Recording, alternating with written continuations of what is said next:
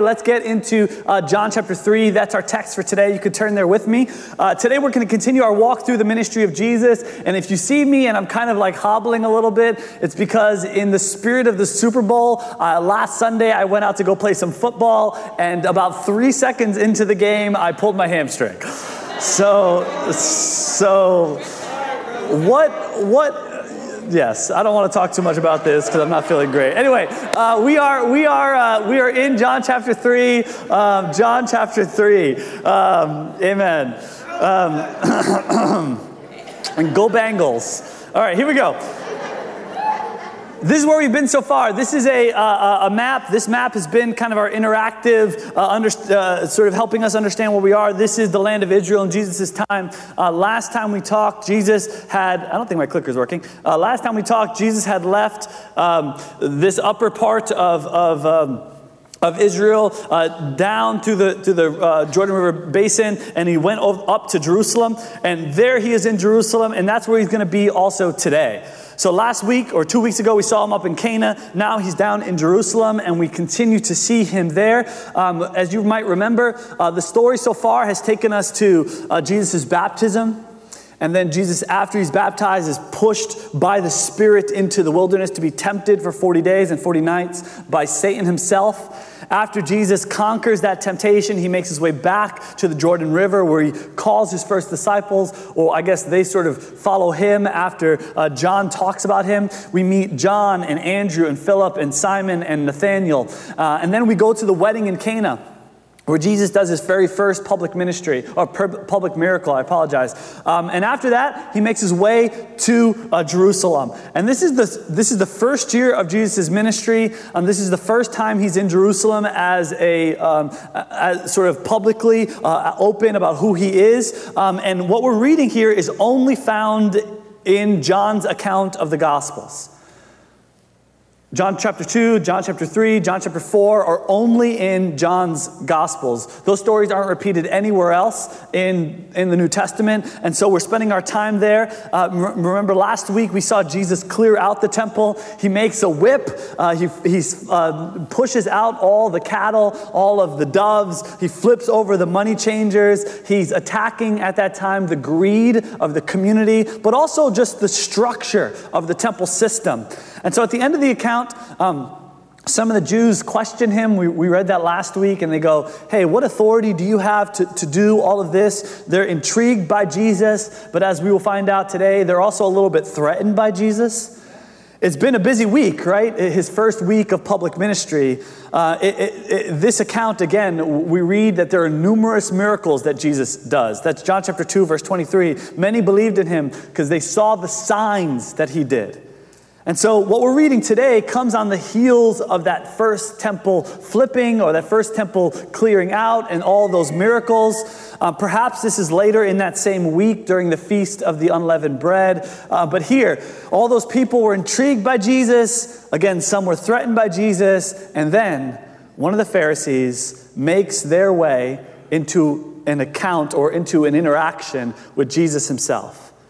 This is John chapter 3. We're going to start in verse 1. Now, there was a man of the Pharisees named Nicodemus, a ruler of the Jews. Nicodemus is the man we're introduced to today, and he is called a Pharisee. A Pharisee. This is Jesus' first meeting with a Pharisee, and throughout the ministry of Jesus, he will talk to the Pharisees a lot. Um, Pharisees, this group of people, are, are, are talked about um, 88 times in the New Testament. The root meaning of the word Pharisee is, is unclear. We don't exactly understand, but we think it comes from a Hebrew word which means to separate or to detach. So you might say, well, well, okay, so what's a Pharisee then? Well, a Pharisee is someone who separated himself from others. Well, from who did he separate himself? Well, primarily from the people who interpreted the law differently than he did. We find out in John chapter 7 that he separated himself from the commoners. We also read that he certainly separated himself from both Gentiles and Jews who followed a Hellenistic culture. They separated themselves from the political groups. They separated themselves really from anybody who did not believe the things they believed about the Old Testament law. He was a Pharisee. And certainly in the upcoming weeks, we'll touch, talk much more about Pharisees. But for right now, all you really need to know is that a Pharisee is a super religious guy. This is Mr. Nick, and Mr. Nick is incredibly religious. High moral authority. In terms of devotion to the scriptures, in terms of daily prayer, in terms of all the things that would make this man sort of a high level religious guy, he has them all. He's also an older man, we find out later on.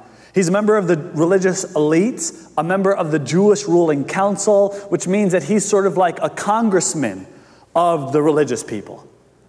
So he's so spiritual and so religious and has such high standard that, that he's like elevated above all the religious people as a perfect religious person. A good way to think about him would be like he is a educated Bible teacher. He's wealthy, probably.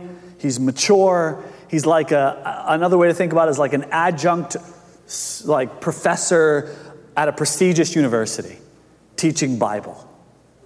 He's a tenured writing books all day long. That's sort of what Nicodemus is. He has everything a religious person would ever want. And so the Bible tells us that this man comes to Jesus at night. You might think, well, does that really matter? Well, later on we find out that people come to Jesus at night because they're afraid of being seen with Jesus. So here's this really, you know, religious dude who makes his way and finds, uh, makes his way into the, the community where Jesus is around. He finds Jesus, he hangs out with him, and he makes his, he goes, he goes there at night. And, and then this is what it, it says. He came to Jesus at night and said to him, Rabbi, which means teacher, we know that you are a teacher who has come from God. For no one could perform the signs that you are doing if God were not with him. The impression given to us is that Nicodemus is speaking on behalf of like a larger council. He says, Hey, we know, meaning like we have come here, I have come here as a, represent, uh, as a representative of this larger Jewish, Jewish council. And we know that what you're doing, you couldn't do on your own. We know that you're probably from God. No one could perform the signs that you are doing. And so, what's he there to do? Well, we don't exactly know, but it, this feels like the setup of a question. I read one commentator that said the cadence of this discussion feels like Nicodemus is setting up to ask Jesus a question. And we don't know what he's asking. Maybe he's going to make some backroom deal. Hey, join our group and we can take over the world, you know? Maybe he's going, Well, uh, did you really have to flip the tables? We don't know what Nicodemus is going to ask, but maybe there's something here, some sort of question that he's about to ask. But before Nicodemus can say anything, Jesus cuts him off. Jesus answered him, answered him. He didn't even ask a question. Jesus replied to him, Truly, truly, I say to you, unless one is born again, he cannot see the kingdom of God. What does that have to do with anything that Nicodemus came to discuss? Jesus disregards Nicodemus completely and whatever he came to say, and instead pivots the conversation to something about accessing the kingdom of God. He says, Nicodemus, you want to see God? Be born again. You've heard this term before, right? Born again, born again Christian. I've been born again. And see, this is amazing to me because when you think about being born again, what do you think about? Someone, you know, who, who is down and, and distraught and has realized that they're in sin and they say, ah, I need a new life in Jesus. Right? That's what a born again is. But it's interesting to me because the very first person that Jesus ever tells to be born again is not some morally bankrupt, adulterous person. Instead, it's a religious guy. So this must have hit Nicodemus in kind of a strange way, right? How are you telling me that I cannot see the kingdom of God? You could have invented a more moral person. You, you got, none of us could, like, we're like, okay, there's like Nicodemus and there's like John Brush or something like that. You know, like, like, like, like, you know what I'm saying? Like, like in terms of people that you're like, you, you it's just kind of weird, right? Yeah. This is a man who knows all the rules, who does everything right, who, who has followed since the day he was, he was probably born, taught in the synagogue. And, and what it tells me is something that's critical for all of us, which is this Jesus isn't impressed with religiousness. So he, sh- so he tells him, hey, I know you know all that stuff. I know, yeah, I know you know the scriptures. Yeah, yeah, sure, sure, sure. Nicodemus, you need to be born again. How offensive is that? Because, because what is he saying? You don't need more religion in your life. What you need is actually a new life. You need to be born again. Jesus looks at this man who's approaching Jesus, you know, sort of protecting his reputation, right? He came at night. He's wearing a mask of religiousness. Jesus just sees through all of that stuff and says, Hey, your life needs to start over. You need a new beginning. And, and it's kind of, if you think about it, it's really an offensive thing to say to an older man. You were born wrong. Hey, hey, you were born, yeah, but your, your life, yeah, you got to start again.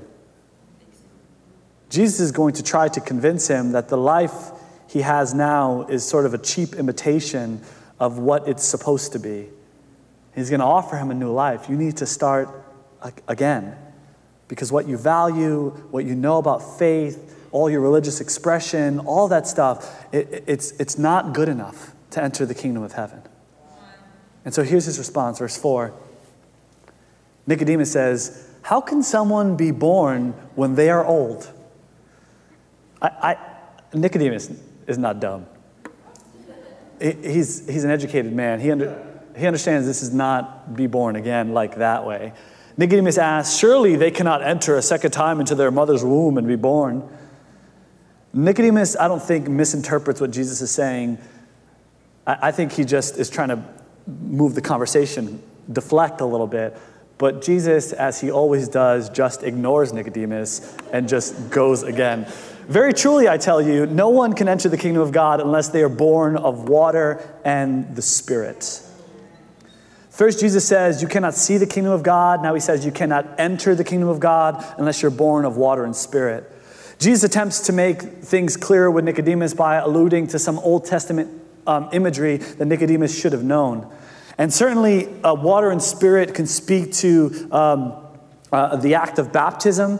Um, and and uh, I'm going to talk about that in, in, future weeks. And this is, this is super important. And, and I guess we'll touch it a little bit. But, but really, what we see here is more about this imagery of water and spirit. And I want to talk about the imagery just for a little bit because this is what Jesus is trying to use to help Nicodemus understand the need for a new life water and spirit. This should have gotten Nicodemus' attention because the prophets used these two illustrations of water and spirit all the time to talk about a day when God would send a Savior to the world. Look at this. This is Isaiah chapter 44, verse 3. It says, For I will pour water on a thirsty land and streams on the dry ground. I will pour out my spirit on your offspring and my blessings on your descendant. God is saying that He's going to pour water on a thirsty land and His Spirit on the offspring. This is an illustration, right? This is a moment of hope saying, hey, you live in a parched place. Your soul is a parched ground. Your soul is in need of revival. You need a new life. You're a dead place, and I'm going to pour out my spirit and water on this land and renew it. The passage actually goes on to say, they will spring up like grass in the meadows, like popular, like poplar trees, flowing streams, by flowing streams. Humanity, this passage is talking about humanity being a dry and parched place. It's cracked, the ground needs watering. And so God's promising in the future that his, his spirit's going to come. His spirit's going to come. And so when Jesus says to Nicodemus, you need to be born again of water and spirit, he's alluding to these things that Nicodemus knows. He knows. Look at this one. This is Exodus chapter 36. I will sprinkle, I think it's actually Ezekiel chapter 36. I apologize. I will sprinkle clean water on you, and you will be clean. I will cleanse you from all your impurities and from all your idols. It says, I will give you a new heart and put a new spirit in you. I will remove from you your heart of stone and give you a heart of flesh. Then, then look at this last verse. And I will put my spirit in you and move you to follow my decrees. This is the same illustration, right? It's a parched land. Human beings are dried out, desolate, dead, hard, impure places. We need to be washed, we need to be cleansed, we need a new spirit inside of us. Our hearts are stone, our lives are impure. We need a, a new heart, a new spirit given to us by God. And this is the picture. And this is the point that Jesus is trying to make to Nicodemus. Nicodemus, it may have looked like your life has, has been perfect because you tried to obey the law. It may look like your life is good because you do all these religious things. But your heart is a heart of stone. You're a parched soul. You're a thirsty land. You need a new way of living, a new way of thinking, a new way of feeling. You need a new life. I want you also to notice something critical here. I really like the Chosen's illustration of this discussion. I know I've referenced that, uh, that TV show twice, and I don't know, you know, all their I don't want to talk too much about The Chosen, but what I know is just that that moment is really great. Jesus is with Nicodemus in the upper room. Nicodemus is talking to Jesus, and they're just one on one, and they're having this conversation. And, and what I just love about that moment is that Jesus is trying so hard to persuade Nicodemus that his religiousness is not enough to enter the kingdom of heaven. Wow. And Nicodemus just can't seem to get it. You know, it's hard for religious people to realize that they don't need more obedience to law, that they just need a different life. It's, it's hard. It's hard. And I want you to notice that Jesus doesn't say to Nicodemus, Your life, he doesn't, he's not like, you know, your life is like a B plus. You have, you know, you're 87% there. You're moral, you're religious, but sometimes you get mad at your kids. You know, so if you could just fix that, then things will be better. If you could just come into the temple and say your Hail Marys, then, then things, will be, things will be good. He doesn't say that to him. He says, Your life is zero. It needs to start again. Nicodemus, you're, you're a dead man walking. You're not a good person. You're not a decent human being. You don't need, you know, I'm just coming here to be a better person. No, no, you don't need to be a better person. You need to be a new person. And why do I think that this story is highlighted in the gospel? Is because, because I'm going to say this and don't get offended. Nicodemus is better than you. like, like, no matter how religious you are, Nicodemus was better. Like, like Nicodemus got it all right. Like he do the law, he, he, he's better than you. And so I think John 3 is not just one, I think Jesus probably had these conversations with hundreds of people. But, but he's showing us look, if this guy can't get it right by being religious, you can't get it right by being religious. So, so what do you need then? If you can't get it right by being religious, and, and the goal isn't just to come to church a little bit more and to, you know, to say more prayers and that be okay, like, then what is the goal? Like, what's the point? Like, how do you then get closer to Jesus? Well, Jesus, or how do you get a new life? Well, Jesus is gonna just break it down in such a brilliant way. So stay with me, because there's some illustrations here that that the first time I've studied it, maybe even the second time I studied it, was way over my head. But now I feel like I have a sense of a grasp of it that I could present to you. So, so here we go. Ready? So, verse 6 Flesh gives birth to flesh. Okay? Remember that. But the Spirit gives birth to the Spirit. You, you should not be surprised at me saying you must be born again. Some of you may have a little footnote in your Bible and if you do, there's a little C or something, you, you got to go down to the bo- bottom. does anybody want to call out what that footnote says? It says, it says instead of again, there's another, there's a little footnote there. Some of, some of them, I'm just going to say with this. Some of, it, it's, some of them say from above. Instead of born again, it says from above. The word is anothen. Can you guys say that word? Thank you. Someone said no, they can't say it. That works. Um, Anothen. Anothen. That's the Greek word which is used there, born again. It may also it could also be born from above. So, anothen, new start, or new source. Either way. So, I'm confused because those two things don't seem like they're the same thing. Born from a different source or born again? Which is Jesus saying? Well, the Bible translators, you know, put the little footnote there eh, because many commentators believe that Jesus is actually just saying both things. Because Jesus is amazing. Above and a new start. Humans, humans are incredible. We're made in the image of God, and so there's so much good in us.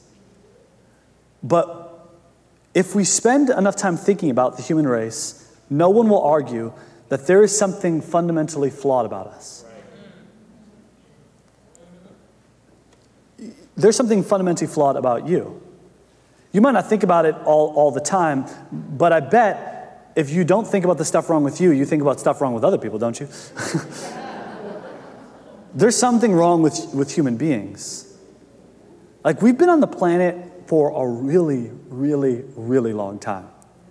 And we've made some incredible strides. Like, I mean, I, I watch like Elon Musk, like sending rocket ships by himself, basically, into space. That's crazy. Technology, you know, education, we have the most literate population we've ever had. It's amazing. Mathematics, science, we, we are incredible species. And yet, we can't solve the problems that have been around since day one. Like, what day did we start killing each other? Like Cain and Abel. You know, that's like way, way, way back. The first murder is like 50 years into our existence. And, and here we are, you know, thousands and thousands of years later, and we still can't stop killing each other. People are killing people all the time. You turn on the news and people kill people. This has been going on since day one. And we throw everything at the problem, right? But our human species can't seem to solve the problems that our human species made. Eh, you know, inequities, we can't, we can't solve it. We've tried. War, you can't stop it. America is trying again to start, or not to start, but to get into another war. Genocide have been happening for centuries. We set up one group of people, we consider them less than human, and then we enslave and kill them all. We've been doing that forever, and we can't seem to stop it. And all of our intelligence, we, we can't seem to stop it. We can't stop people hating each other, hating people of other races, hating people of other genders and classes and creeds. We can't stop people, you know, and we say, we need more education, we need more technology, we need more times. It's been thousands of years. You guys have been given enough time. You can't solve any of these problems.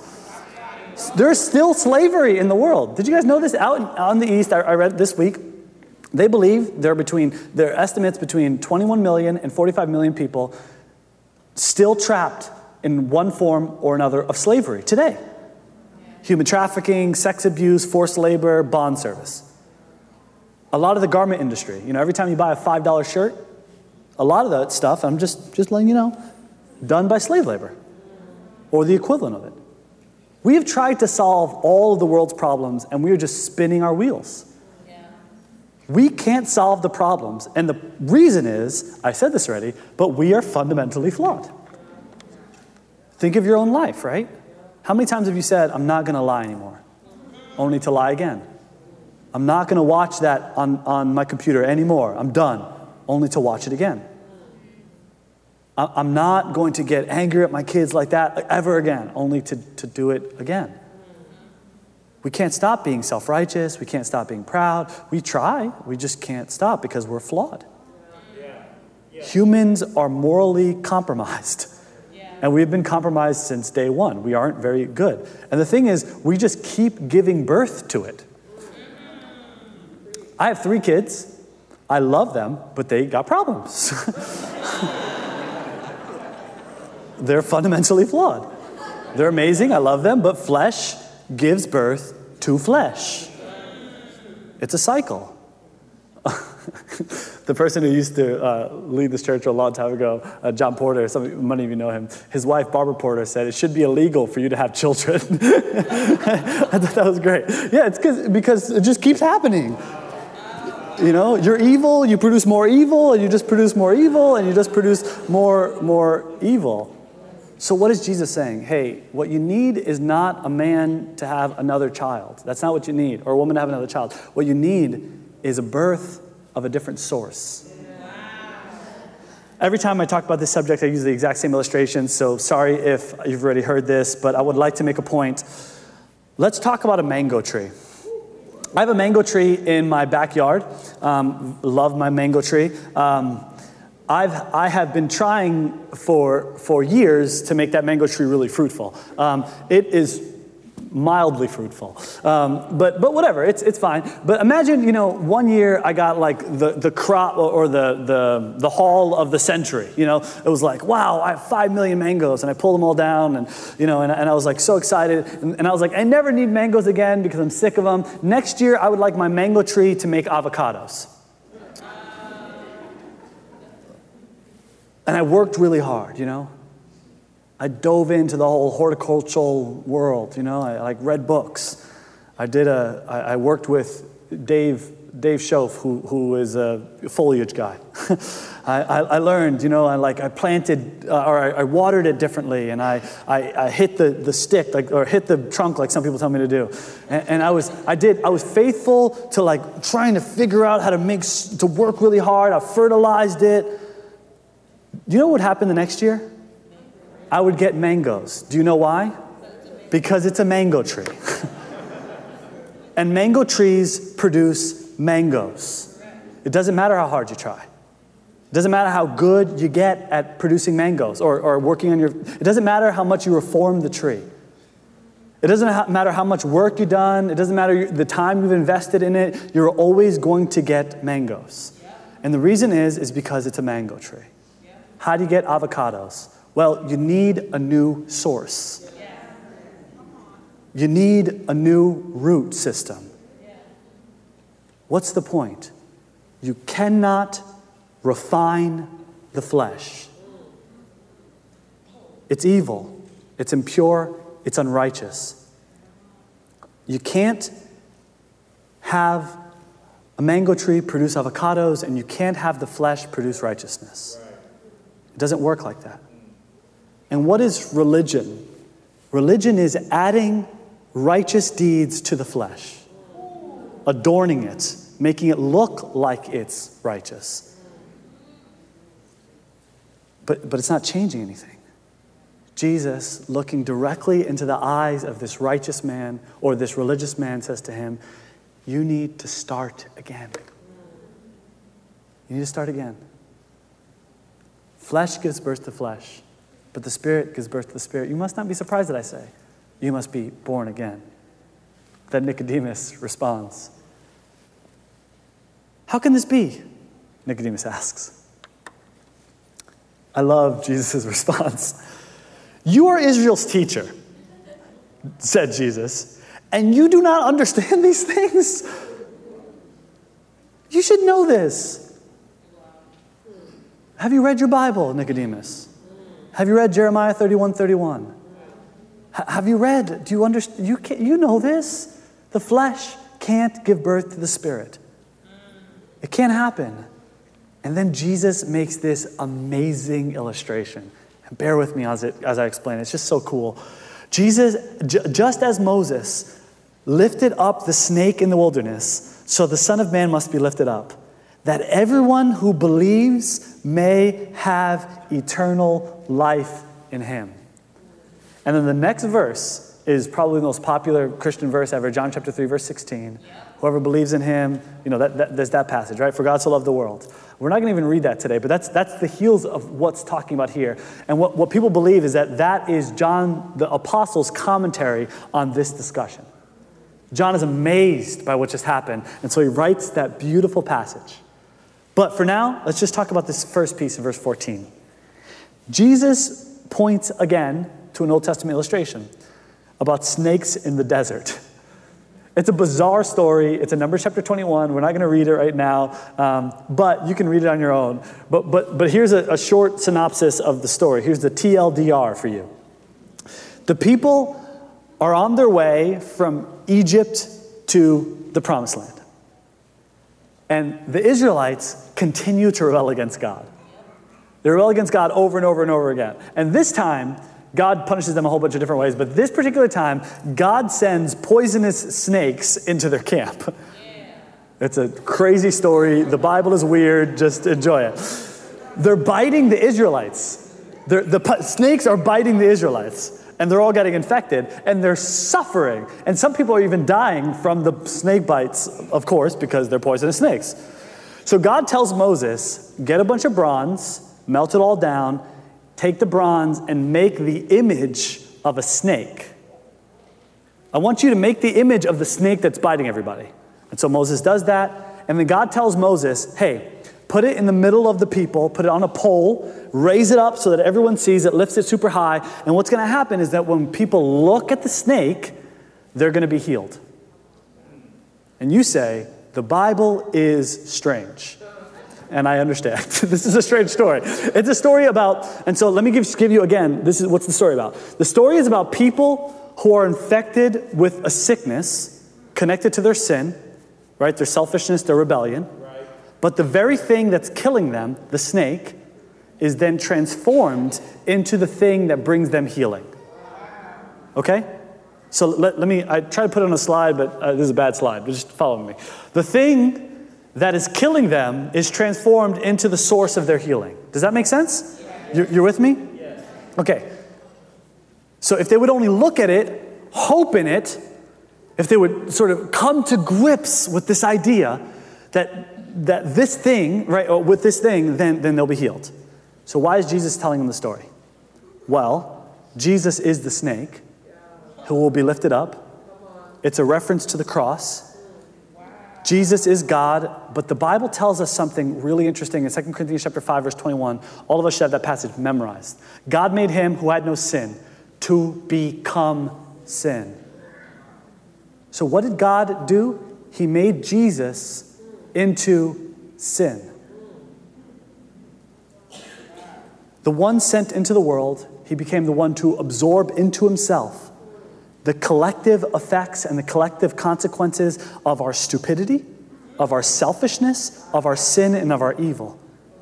So that he could collect the contents of our sin, becoming sin himself, hoisted up on a cross that anybody who turns to him and believes in him and responds to him would be healed of the thing that was killing them. Wow. It's pretty amazing, right? This story is incredible. Yeah, I mean, the gospel's amazing. So Nicodemus is asking, How can this happen? And Jesus simply says, How is one born of a new flesh?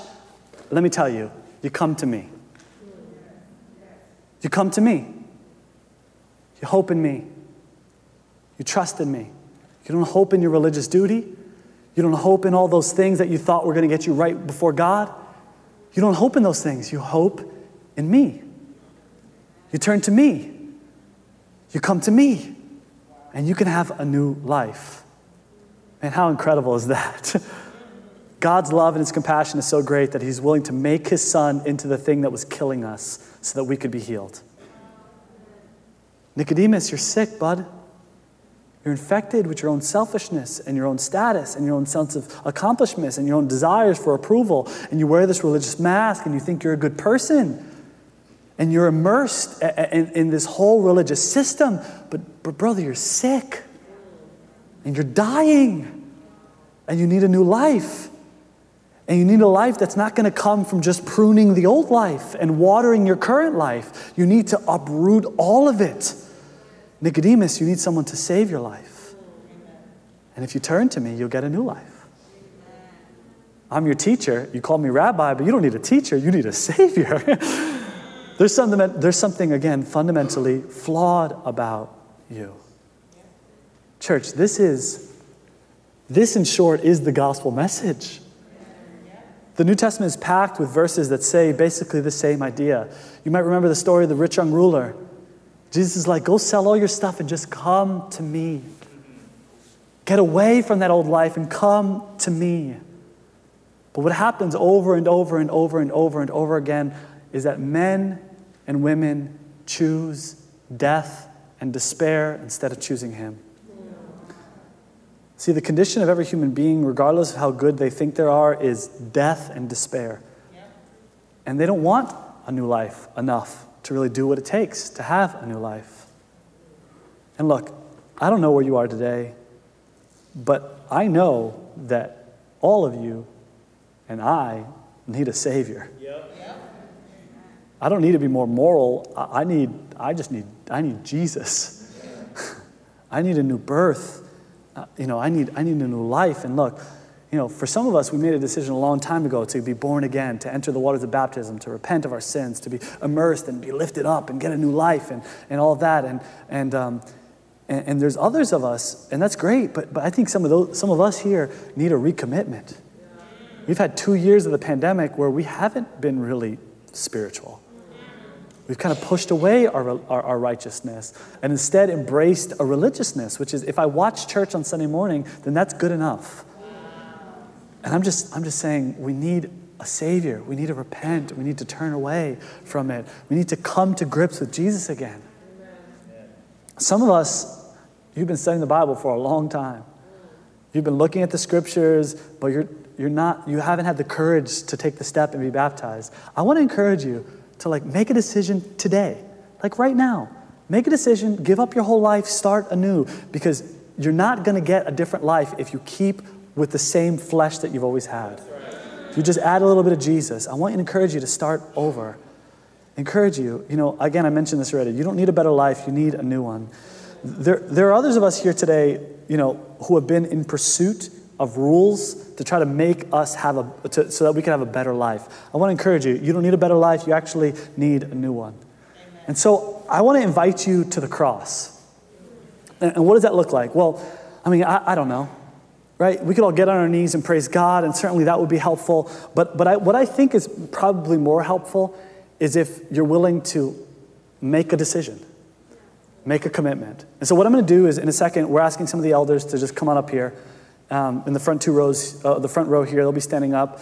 And, and if you feel like, look, I need a recommitment, I need a, a new life, I need to get baptized, I need to whatever, then whatever those things are, just let, let them know, let them pray for you. At least you're making a commitment.